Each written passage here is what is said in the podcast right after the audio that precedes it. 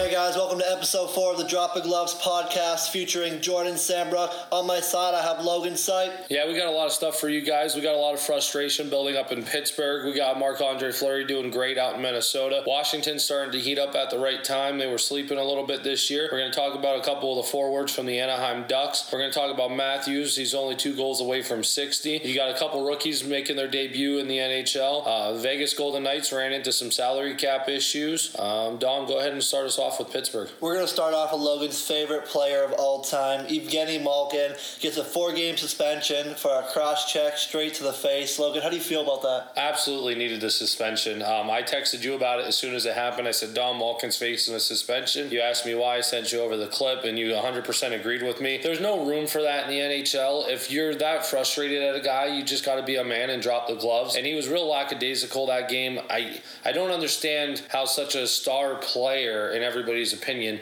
can be so streaky. It really bothers me. We've talked about every podcast. We're not going to get into details. But while we're on suspensions, you have that nasty Crosby punch to the head the game before Sunday's game. There's absolutely no room for that in the NHL. I understand the frustration. You have such a good team on paper, haven't been able to close out some pretty important games. We could have already clinched the playoff spot.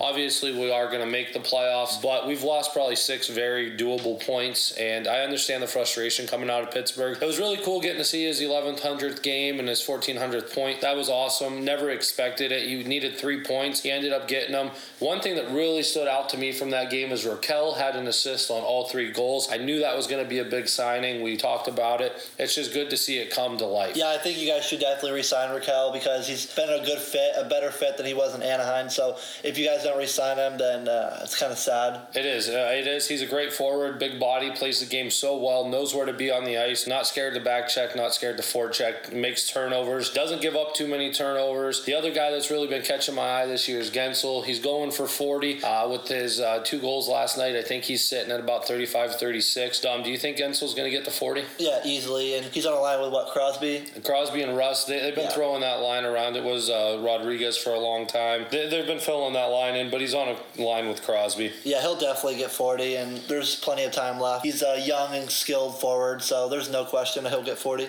And it seems like he always heats up around the playoffs. Um, he has for the last couple years. So just know you're watching Jake Guentzel. Uh, he's going to be solid, and, and I think he's going to really help us out in the playoffs. While we're talking about playoffs, let's move out to Minnesota. Minnesota is hot. Um, it's nice to see uh, Marc Andre Fleury getting some time in out there. Cam Talbot seems like they're splitting 50 50. What stood out to you most about Fleury? He's always been a great goaltender no matter what team's been put in front of him. Obviously, he had a little downfall in Chicago, but they're young and rebuilding, so I don't blame him one bit. And obviously, you see those two great goaltenders splitting time now. Uh, Minnesota is going to be an interesting team to watch in playoffs because they are so like young, and they're not too young, but they're young to a sense, and they're led by Kapril Kaprizov, Kaprizov, 91 points, and he has 42 goals. That kid is going to be a freaking stud, and Minnesota is going to be a team to watch for sure. And how is it when you have that one-two punch at goalie? I mean, Fleury's put up a 2.44 goals against average and a 926 save percentage, and Cam Talbot's numbers are up there with him. What's that mean to a team? That means a lot. Like if one goalie's struggling, another hot goalie comes in, and it's less of a chance for losing. So uh, Minnesota's got something good building up. In, even if it's not this year, they're going to look good for the next few years. All right, now let's talk about Washington. Washington is finding their game. We kind of ruled them out there for a little bit. I think they're sitting four points behind the Penguins right now. Do you think they could sneak in and take the Rangers in the first round, or what do you think they got? Just off of experience, yes, I do think they could. But do I think it, it will happen? No, just because the Rangers are hot. But also, the Rangers haven't been in the playoffs for, I don't think they're in the playoffs last year. I, I wasn't talking about uh, making the playoffs. I'm, do you think Washington's going to jump up above Pittsburgh and play the Rangers in the first round? Oh, yeah, there's a chance because Pittsburgh's struggling, obviously. But also, those two organizations have had a past of playing like shit and then coming out hot repeatedly. So I'm not. I wouldn't be surprised if Pittsburgh stays. I wouldn't be surprised if Washington moves up. It's just how it plays out. And they just had that four game winning streak beating the Flyers, the Bruins, the Pens, and the Lightning. There's three solid teams in there. Uh, the Flyers depends on what night you catch them. What's that mean for a team that was struggling? It means a lot, and it's a huge uh, mental boost. Confidence is rising up. So beating three out of the four top teams going into playoffs is huge, and they're just setting their mark. While we're talking about Washington, I want to talk about active players with 1,400 points. You have Crosby, Ovechkin, and Joe Thornton. For a player to make 1,400 points in the NHL is just unbelievable. All those guys are amazingly skilled. Uh, Joe Thornton, he's been around the league for a long time. The one thing that kind of caught me off guard is it seems as if Crosby got to that mark a lot faster than Ovechkin did. Obviously, Ovechkin's more of a goal scorer. Um, do you think Crosby would have him by 100 points if Crosby was healthy those couple years? Oh, uh, yeah, obviously. Crosby had like a concussion back in the day, and then he had a few other injuries. Obviously, he would have been higher, so I'm not going to deny that at all. But obviously, the better goal scorer here is Ovechkin. I'll say that. Uh, I'll give credit where credit's due. Speaking of um, goal scoring, I wanted to bring this up because Ovechkin's already on the topic. Matthews is two goals away from 60. He officially holds the title title for U.S. born skaters, and he has 99 points, 68 games. Could Auston Matthews be the second best goal scorer behind Ovechkin? Ooh, that's a tough one. That's a tough one. And honestly, I think he has the ability. He has the team around him to do so. Um, it's just going to be staying healthy. If that guy stays healthy, I think we have somebody else chasing the goal record here in 15 years. That's just my personal opinion. Um, I'm not 100% sure on anybody else's opinion. All right, Troy Terry struggled to find himself in the lineup for four years and now is putting up almost a point per game. 59 points in six 68 games played. In the previous few seasons, he averaged he only averaged 15 to 20 points per season before. Do you think he's finally starting to feel his game? I think the team's getting better around him. Um, you got Zegras there. Um, you got a lot more skilled players around them. They're all kind of seem to find their game. And I think Anaheim's going to be a team to reckon with in the coming years. This year's definitely not their year, but it's good to see these guys, you know, putting up goals, getting their feet wet, and it's going to be interesting to see what happens when they become veteran players. Yeah, Zegras is also doing good and then Jamie Drysdale, once he starts to be Jamie Drysdale from the OHL, they're going to be scary. They're, they're going to be scary. And another thing I just had to bring up while we're talking about Anaheim, Zegras tried to pull the Michigan the other night. He missed.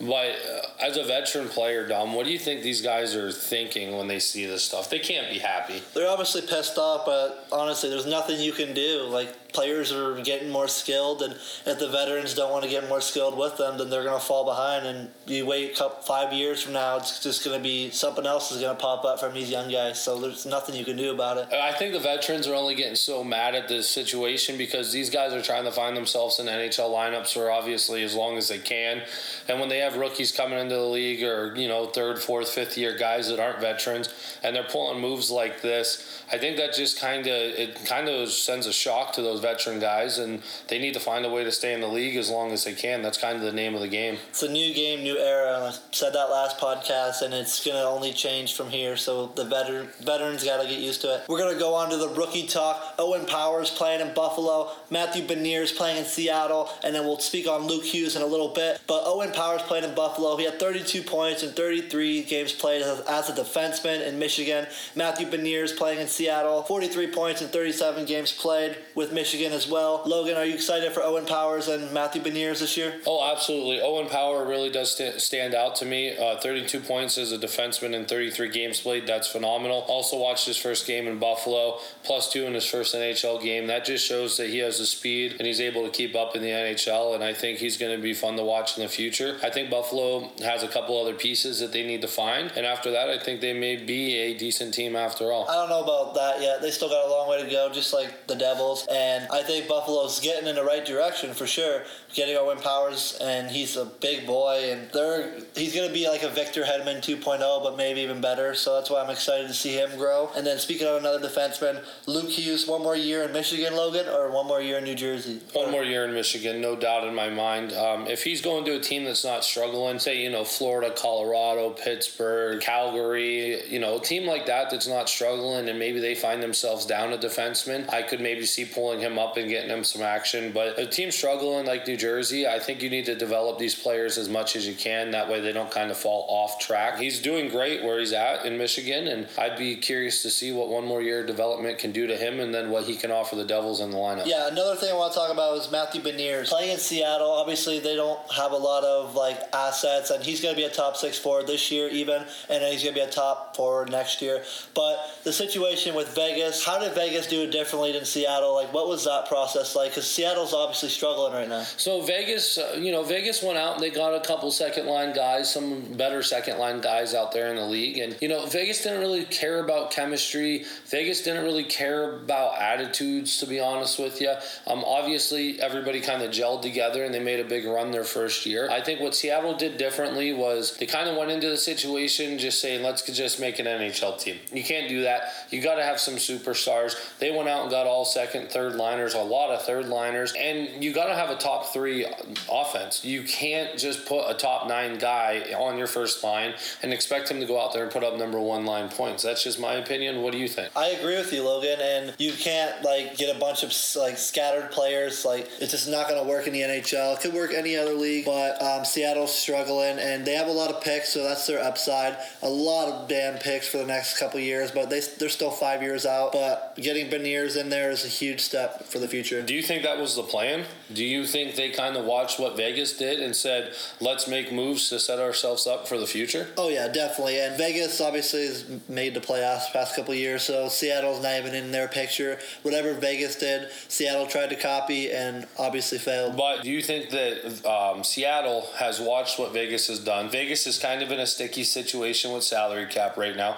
Do you think Seattle kind of went a different way about it to be that solid team in five years? Yeah, yeah, because Vegas might have had that approach to win now, especially when they seen their team like actually doing something. But Seattle might take the approach of like sitting back, waiting, let the kids develop, and they definitely took two different approaches. But don't be fooled. Seattle definitely watched Vegas. Okay, and speaking of Vegas and that sticky situation that they've now found themselves in, what's your opinion on that whole situation? Go ahead and tell everybody the situation. Well, so yeah, the Mark Stone situation, William Carrier, and then Nolan Patrick, and then Laurent That guy's name is ridiculous, but all on long long term IR, giving them an additional four point nine two five million in relief, and that's a total of nine point nine three million to activate Mark Stone and his nine point five million cap hit. All right, so this is just my personal opinion on that, and I don't know if you guys are going to agree or not. The NHL needs to assign um, physicians to these guys and need to make sure that these guys need to be on long term IR. Just being able to activate three guys until long term IR does not sit right with me. I think there needs to be a policy. We've seen it in Tampa Bay when they had their second cup run. They had uh, Kucherov. Stamkos. Stamkos. Yeah. Stamkos was on long term IR, and they would no way have been near salary cap compliant if that did not happen. So I think the NHL needs to come out with a way to be able to evaluate these players and make sure that these long term IRs are not just salary cap compliant issues. So are these guys actually hurt, or they're just put on? I mean, they're they're, they're hurt, but I can't tell you the severity of the injury. They may be day to day. They may be week to week. I'm not 100 percent sure. So do you like think like? Maybe one of them, like they're they're quote unquote hurt, but they're faking it for the salary cap. I, I think it it's a very good possibility. Um, Vegas found themselves in a bad spot, and when you see a team like Tampa Bay be able to do it to a star player, I think it's just setting a bad thing around the league, and I think the league needs to delete that because once it comes to the playoffs, there's no need for a salary cap as long as you make it through the season, after that, it is what it is. Yeah, I didn't. I didn't agree when Tampa did it at all, and that's just like a slap in the face to teams who are in salary cap dumps. You know, just because you're an all-star team making the playoffs doesn't mean you can abuse the rules. So I agree with that.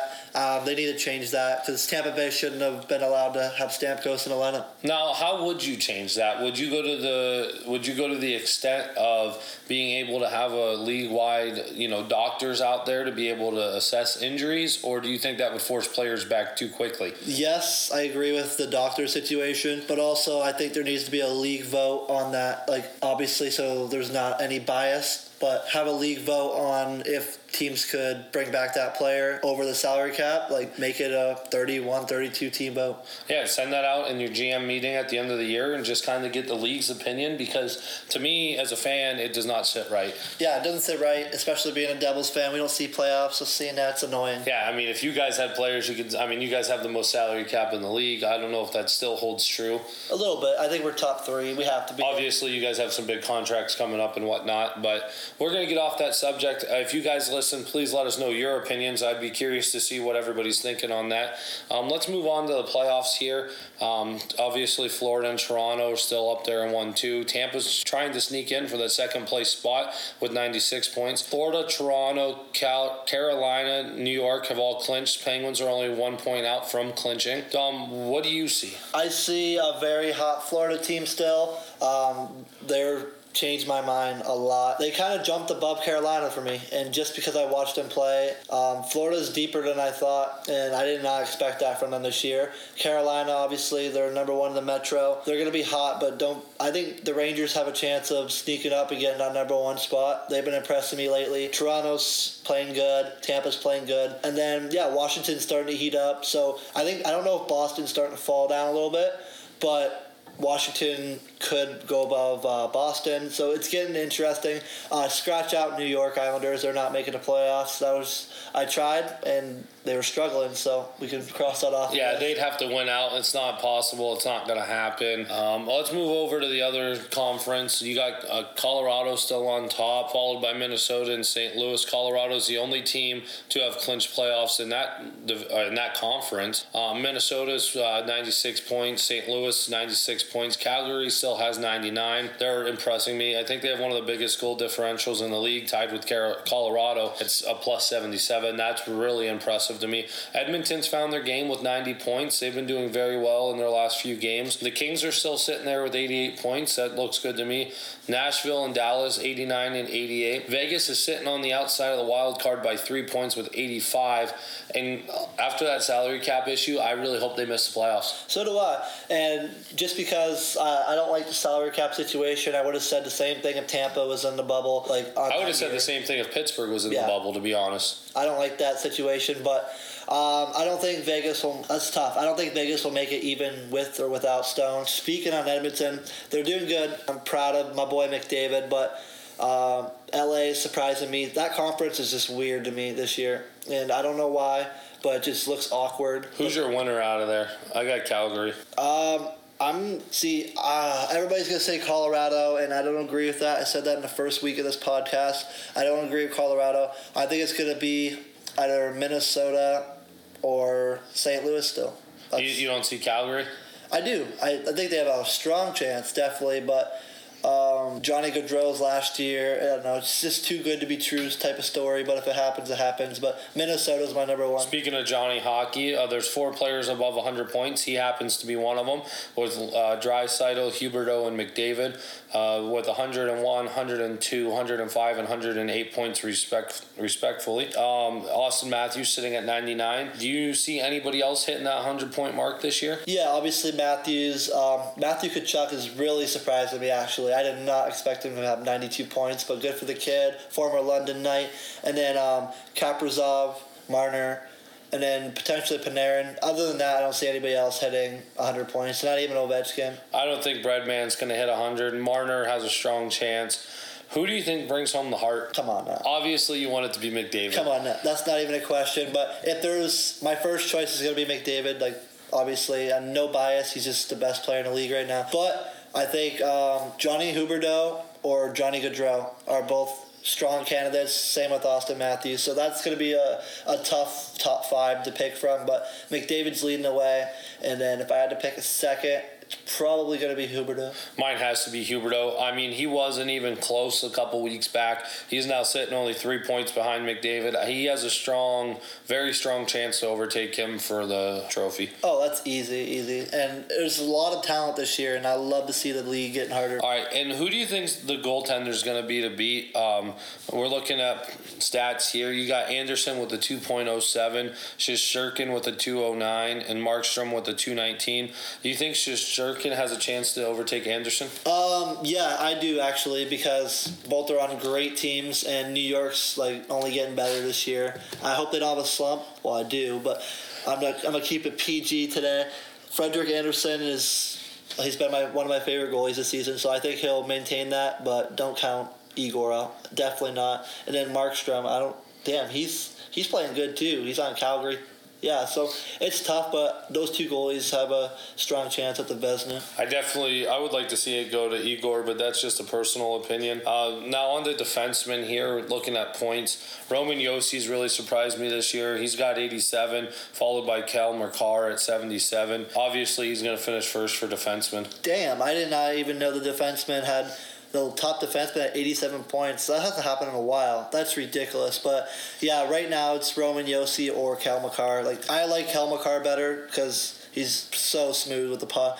But yeah, Roman Josi is definitely going to win that. And if he doesn't, I'll be very shocked. You know, the one guy that stands out to me in the top five there has got to be Adam Fox. Yeah, not really though. Like I've always liked Adam Fox on the Rangers, even when he first started. So he's only going to get better. He's going to put up probably like 80 points next year. I guess it's popular now. So I don't know. I don't. It doesn't surprise me at all, to be honest. And it's nice to see Quinn Hughes in the top 10. Yeah, he struggled a little bit at the beginning of the year, and it's nice to see him actually get in his game. And we all know he's an elite defenseman, so that's not a surprise. The one guy we haven't given enough credit to is Michael Bunting. Yeah, he played for Sioux actually. You know, he's the one who slew-footed um, Devin Williams, right? No, no, way. Yeah, in the game game six versus uh, Erie. Yeah, so he's the one who gave us that five-minute power play, and so it's good to see him uh, overcome that and do something in Toronto. But Zegras is right behind him, and that's my rookie of the year right now. That's your rookie of the year, Zegras. Yeah, either Zegras or Raymond. Um, I think I don't think Bunting will keep it up, to be honest. So Zegras or Raymond are going to be my top two. I see Zegras, especially for the way that he's coming in and playing his game in the NHL. That to me stands out much more than anything. Hey guys, we're here with former Erie Otter 2017 champion Jordan Sambrook. Jordan, how you doing today? Good, thanks. Thanks for having me on.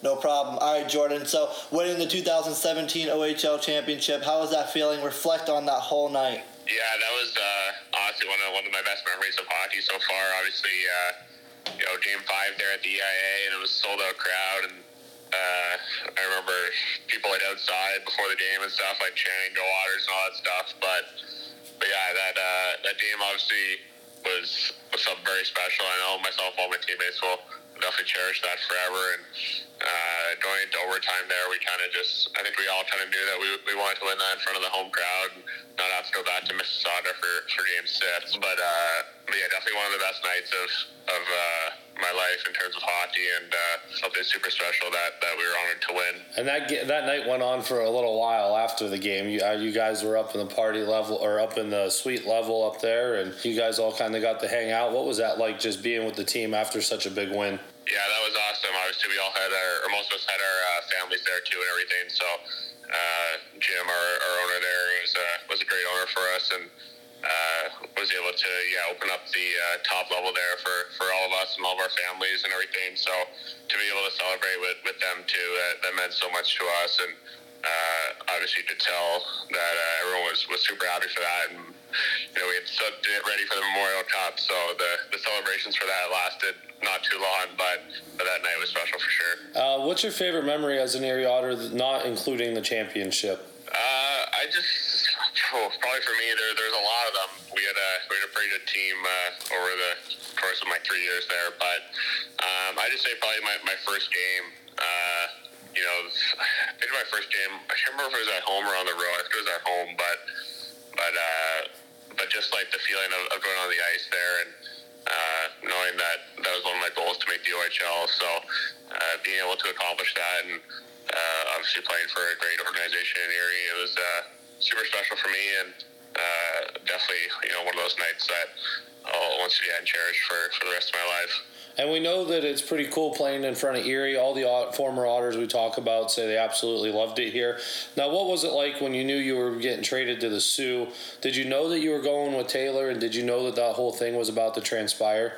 Uh, I heard some rumors kind of about it. I didn't really know uh, what was going down. We because we were on the road with Erie. We were in uh, Flint and Saginaw, and I I I didn't know when we left to go on the road trip.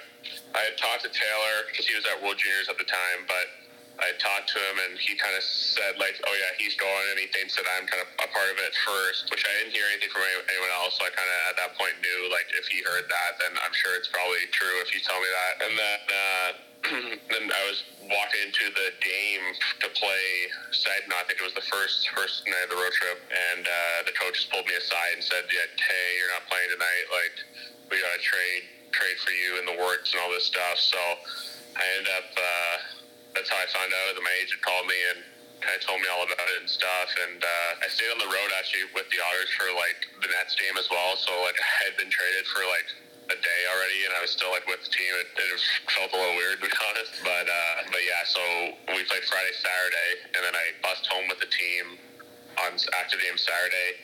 I drove up to Guelph to play with the Sioux my first game on Sunday and then I drove back to Erie to did all my stuff, and then drove back home and flew up to the Sioux uh, like the Monday, I guess Monday or Tuesday.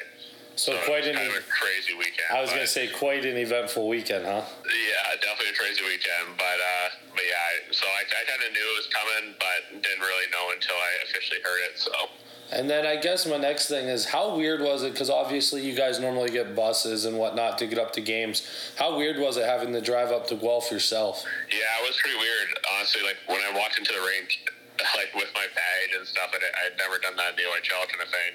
And I was like, I knew a couple guys on the team, so I was like texting them. I was like, hey, like, like let me know like when you guys are here, because I didn't want to go into the room like before everyone else was there, like a little, little bit nervous and stuff. So it was definitely weird, but but uh, obviously we had played Guelph quite a bit with Erie, so I, I kind of knew where to go and all that stuff. But but yeah, it was kind of weird not not really knowing anyone or knowing only a couple guys and having to walk to a new room and play right away. All right, so I got a big question. Who are the best fans in the OHL, Jordan?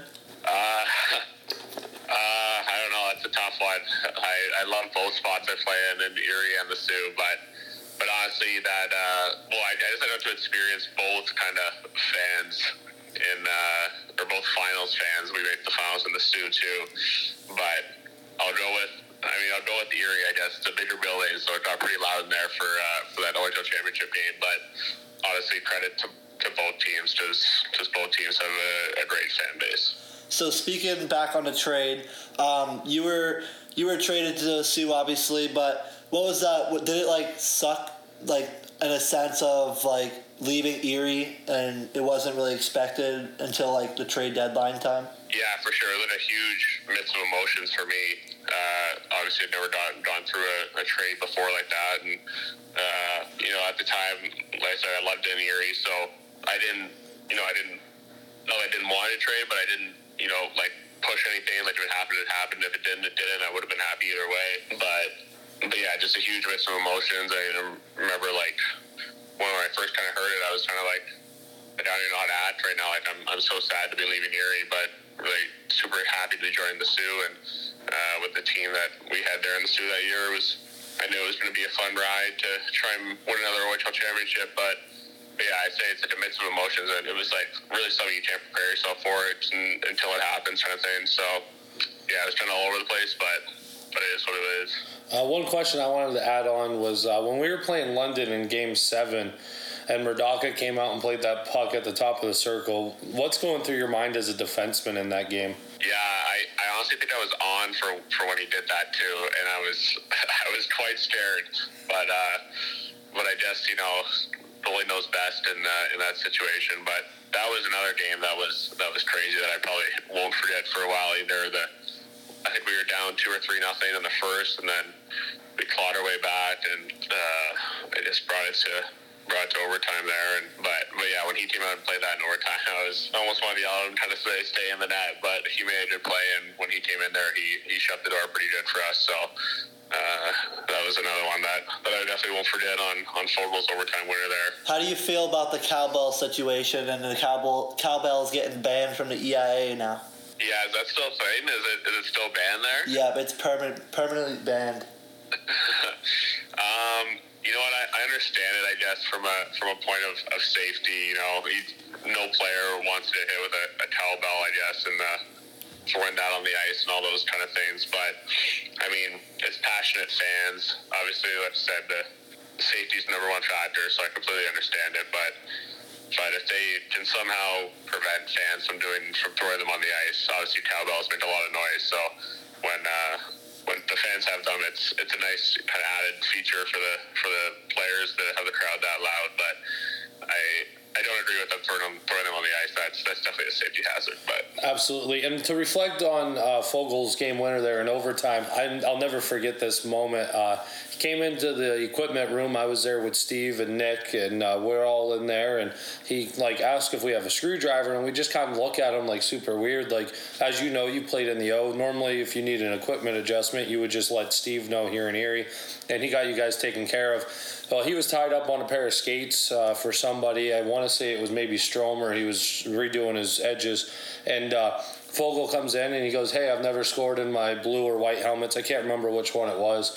Um, he took the visor off of the one helmet, put it on another helmet. It was kind of cool. He asked me to do it. I did it. He came off the ice there after that overtime goal in Game Seven. Probably gave me one of the like most vicious hugs I've ever gotten. He goes, "It's all in the fucking visor." That's just a special memory that I'll never forget from that run. Yeah, that's kind crazy. I didn't know about that actually, but uh, but wow, that's that's pretty cool. I guess for you and for him to to be able to share that moment. Guess for him to uh, for yeah score that score that winner for us. But that's pretty cool. I, I, I did not know about that. Yeah. Yeah, you were a London killer in the playoffs, man. Yeah, yeah, we were. Uh, well, I guess my my first year there, we we got swept by them. That was the team they they won the Memorial Cup there. But but yeah, that second year they. Uh, we, we did pretty well against them, so it's always nice being those guys. Now, speaking of Memorial Cup, obviously it didn't turn out exactly how we wanted it to. Um, you know, coming in as champions, having to play all the way through there.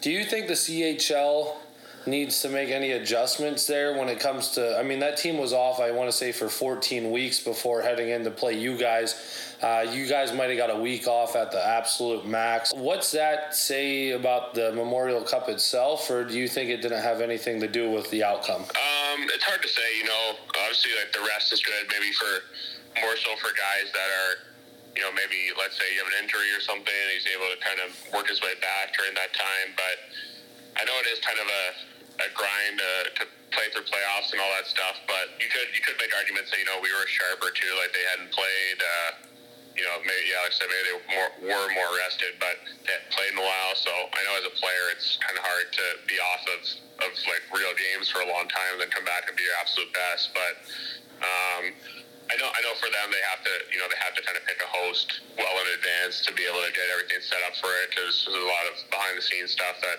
has to go on. So honestly, I honestly didn't mind the the situation. Obviously, a lot of people were talking about it, but uh, with Windsor, they were they were a great team, and just got it just kind of sucked for them that they had the four five matchup in the, in the first round and lost to a, another good London team. So I didn't really have a problem with it. You know, it's it's four games and the with the top teams. You know, everyone should should be on their best. And like I said it was a it was a great tournament for us. Obviously, we didn't finish the way we wanted to finish there, but.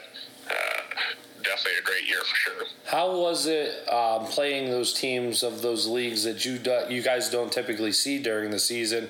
Um, did you guys watch a lot of film to get prepared for the Memorial Cup, or is it just kind of one of those play styles that's across the board and you guys knew what to expect? Yeah, we did watch quite a bit of film. Uh, you know, they they kind of I guess the the way the WHL plays, the way the Q plays, the, it's a little different, I guess, than us. You know, the Dub tends to be a more of a checking type of lead, and the Q tends to have more, you know, skill guys. And I find the O is a, a good mix of both. But uh, we we did watch quite a bit of film. Obviously, those two teams that were from the other leads were, you know, quite good. They had some pretty good players on them with Barzal and Polzar and Ethan Bear on Seattle and uh, Chabot and all these guys on St. John. So uh, we did watch quite a, bit of, quite a bit of film to, to be ready for that. And, uh, you know, our coaching staff worked worked really hard for getting us prepared for that. So that was uh, definitely a, good thing, and I think something that we needed to help prepare us going into that. We're going to talk about your time after the OHL. I know you went to college for a little bit, and then you went to the ECHL.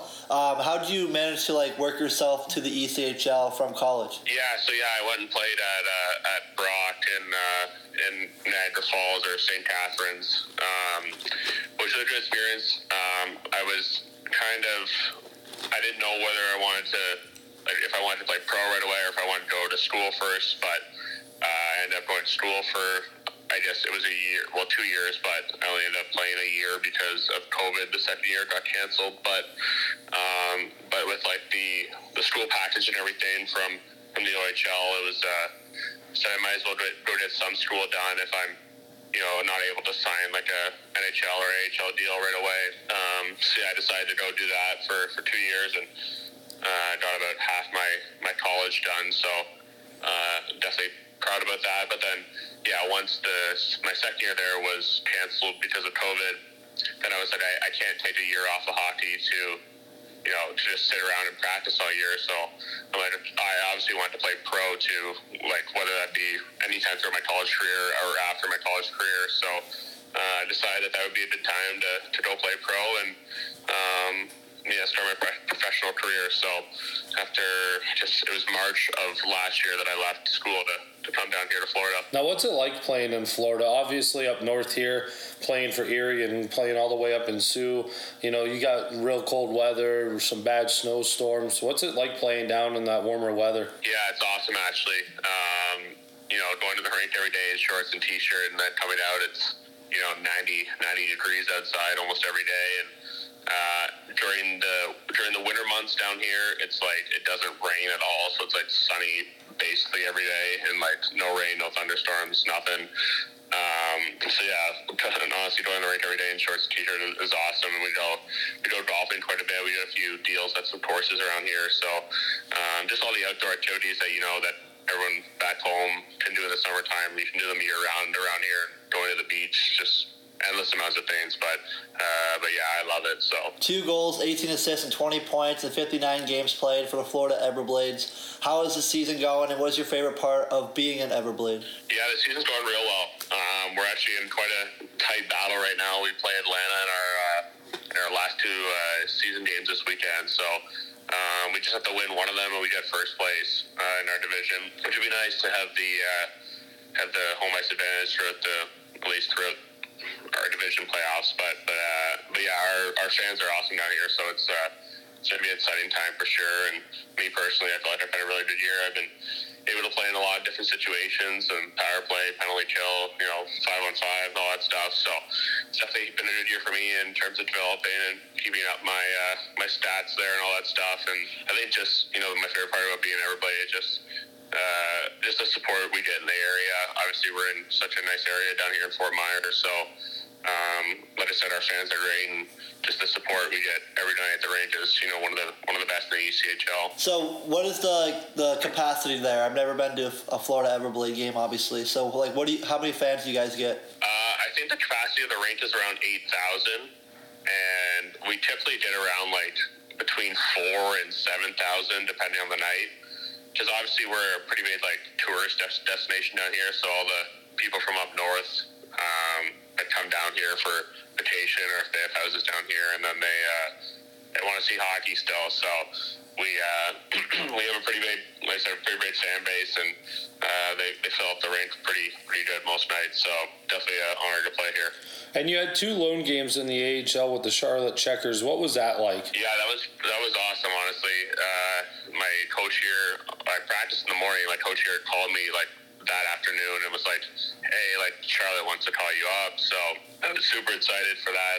Then I flew out the next day and then uh, got to Charlotte and uh, you know, met all the guys there, and then we went on a road trip up to Rochester and Syracuse and uh, Utica. So we were up in upstate New York, and being down here in Florida, it's funny, funny kind of story. It's just like I didn't bring any like really warm clothes down here, not really needing any, and then I get called up and going to upstate New York in the middle of January, and I had like a little spring jacket as my only jacket, really. So I'm freezing walking around there, but but uh, but no, it was awesome and getting to play in the two games and kind of building my resume, I guess, helping me, you know, get those games in the AHL. That's good experience for me and something that can hopefully help me uh, in the future to, you know, be able to play in that league full time.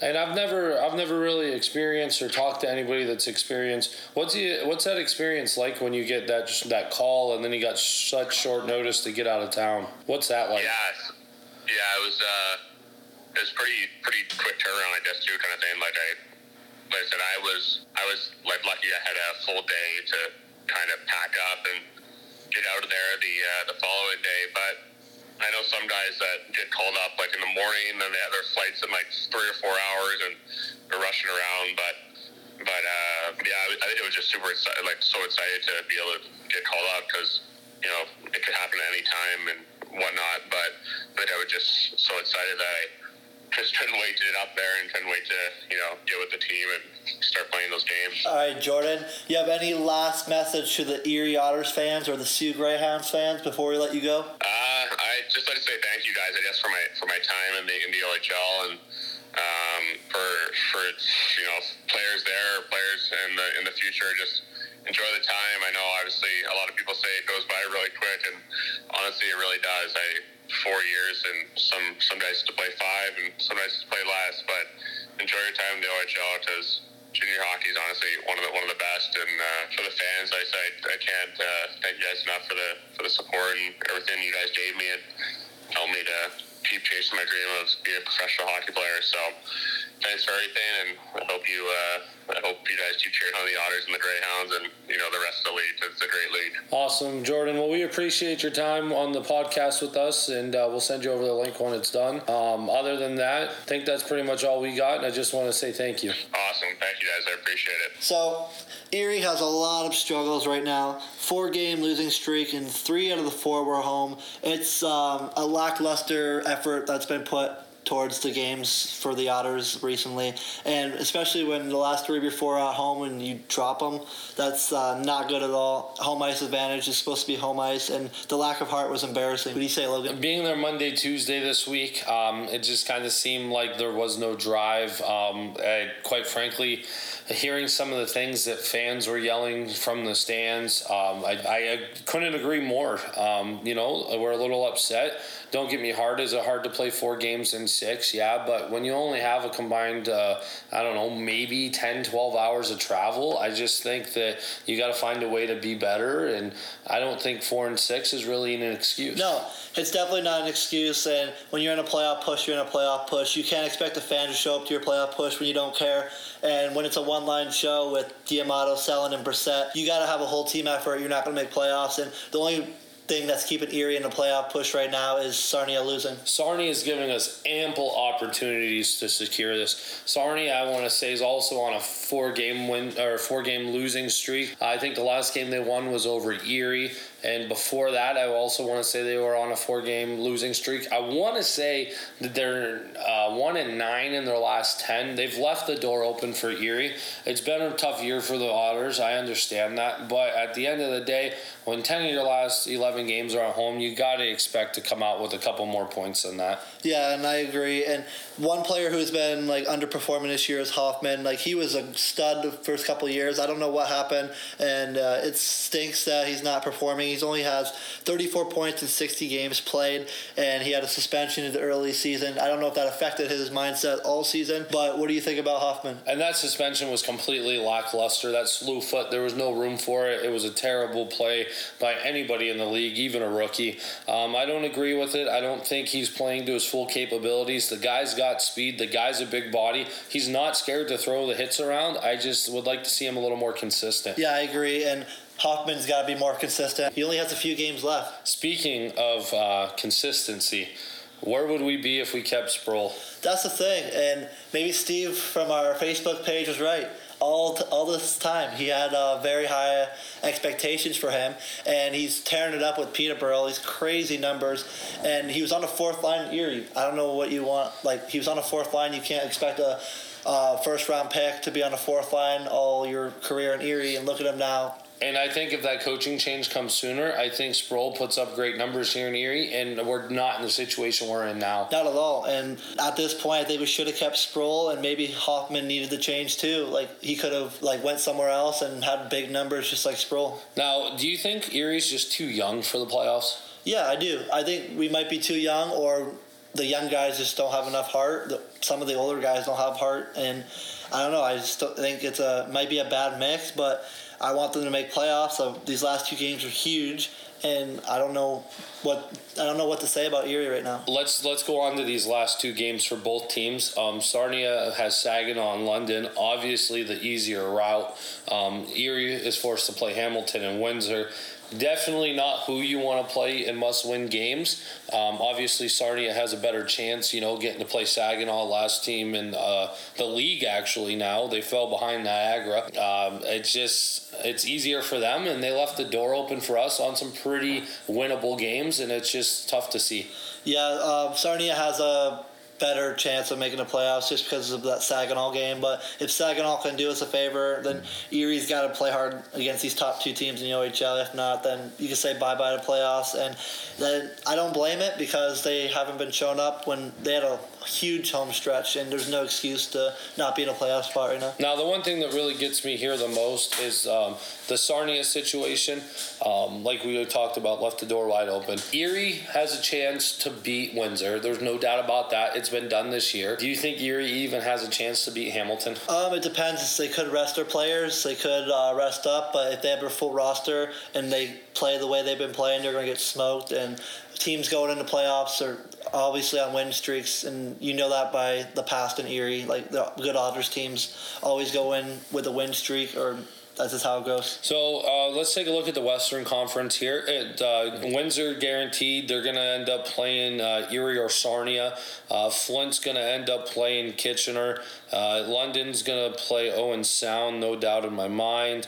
Um, and Soo's going to end up playing Guelph. The only difference you might see there is Sue and London may flip flop. They both have uh, three games left, both tied at 81 points. What do you see coming out of that first round? Um, obviously, I think Windsor is going to take one of us us. Like I just don't have any desire for any of those two teams right now. And then um, Flint, uh, I don't know. I think they'll beat Owen Sound and Kitchener. That's not. And then the London and Owen Sound like situation. I don't know. I think London will take that. And then the Soo and Guelph is going to be interesting because Guelph's actually pretty good, and they, they they showed that last night. They impressed me the other day, so I think that one's going to be the most um, intense series, to be honest. Now let's move out to the Eastern Conference, something we don't see too much of. Um, Hamilton's either going to play Ottawa or Peterborough. It'd be or Oshawa. I didn't see that, um, but and then it looks like it's pretty much locked up after that. Uh, North Bay is going to play Barrie and Kingston. Oh no, I'm sorry, Kingston's going to play Barrie. See that? The uh, Western or Eastern Conference is confusing because they're so close in points for no reason, and the Eastern Conference has always been the weaker conference besides Hamilton this year. Yeah, I just don't. You can't really say anything yet until the season's done because they're too close in the bottom right now. I actually screwed that up. Mississauga is going to play Barrie. Kingston will end up playing Oshawa, Ottawa, or Peterborough. Hamilton's definitely coming out of the first round. North Bay, you know, haven't seen much of them this year, if any here in Erie. I don't think we played North Bay at all. No, I don't remember playing North Bay, but we might have missed that game as well. Um, what's your predictions, Logan, for the OHL championship? OHL championship, I got to give it to Hamilton or Windsor, hands down. Huh. Those, that's my final. That's my conference final right there. Uh, that's the total final right there. But I don't know. I think Hamilton definitely out of the East. Like that conference, I think is the weak conference this year again. But I'm gonna say Hamilton in either Windsor, Windsor or hate to say it, but London. Yeah, it's not Flint. Flint's not that top team that their points show. They have talent and they are good, but they're not gonna win that conference. There's no way. Uh, you never know, but I don't think so either. I like I said, Flint shouldn't be there, but it is what it is. But yeah, my prediction is probably going to be Windsor or London out of the West, and then Hamilton. Is there anybody that's really stood out to you this year? Um, no, not really. Everybody in the OHL is actually doing what they're supposed to be doing. Um, a lot of underperformers, but yeah, Wyatt Johnston obviously is doing what he's supposed to be doing. There's um, Rory Kerins from Soo. Like that could be a little surprise. I've never actually heard of the dude until this year, so he's doing good. Um, and then the Luke oh, this guy's name from London, man. I hate his name. Evangelista. Like, what the fuck? Change your name, buddy. But 108 points. He's he's a great hockey player, though. And then who surprised you? The uh, Will. I can't say this guy's last name. Will Claude out of uh, Windsor. Oh yeah, Will Coley. Yeah, he was actually Coley. rumored to be uh, come to Erie. That would have yeah. been a nice pickup it for Erie. Um, I really, other than that, nobody's really stood out to me. Obviously, Shane Wright putting up numbers. Um, he's really kind of stood out on the power play as well. Other than that, there's not really any eye eye catchers. Yeah, I don't know. I I was expecting Shane Wright to be in the top five of the scoring though. Like honestly, he's gonna be go first overall. So that's one little surprise to me. But other than that, um, everything looks how it should be. Oh, Brendan Othmann can't can't not talk about the guy. Always has big games against Erie. He's kind of stood out a little bit, but other than that, man, that's all I have in the OHL. Yeah, that's all we have in the OHL as well. Let's talk a little bit about the OHL Cup. Uh, the one guy really surprised me out of that was Michael Misa, I believe is how you say his name, and he applied for exceptional player status. Do you think that's something that's warranted? He had 10 games played, 10 goals, 10 assists, and 20 points. No, if the talent's there, the talent's there. Um, there's only been one time the OHL or the CHL fucked it up, and there was one player um, from Sudbury. I forgot his uh, exact name, but he shouldn't have got exceptional status. They only messed it up one time. So you think Michael Misa has a chance? Yeah, he has a chance, but um, I, I gotta get this guy's name because it's gonna bother me. But everybody who knows hockey will know who I'm talking about from Sudbury a few years ago. Uh, well, that's all we have for the OHL guys. Obviously, big playoffs coming up. The Chicklets Cup, Logan. We maybe we host some tryouts. We already registered for it. It's in Buffalo. Spitting Chicklets. That would be so much fun to go to. Yeah, registration opens up uh, Wednesday, the 27th. We'll definitely we'll have a team. Anybody's interested in playing, definitely get with us. Uh, we could, I think we need a total of about 15 guys. I'm pretty sure is the number. Yeah. Get with us. We'll see what we can do. We also have a big tournament coming up. We're going to be up at Erie Bank Sports Park for the Rob Banks Memorial Tournament, April 22nd through 24th. If I'm not mistaken, check out their page. I think they had a couple openings left. Yes, they have a couple openings left, possibly in the A League, but I think it was the C League. They have one for sure. 10% of our total sales from that will be going towards pancreatic cancer research. Uh, we'll be up there 6 p.m. on Friday, 8.30 on Saturday, 9 o'clock on Sunday.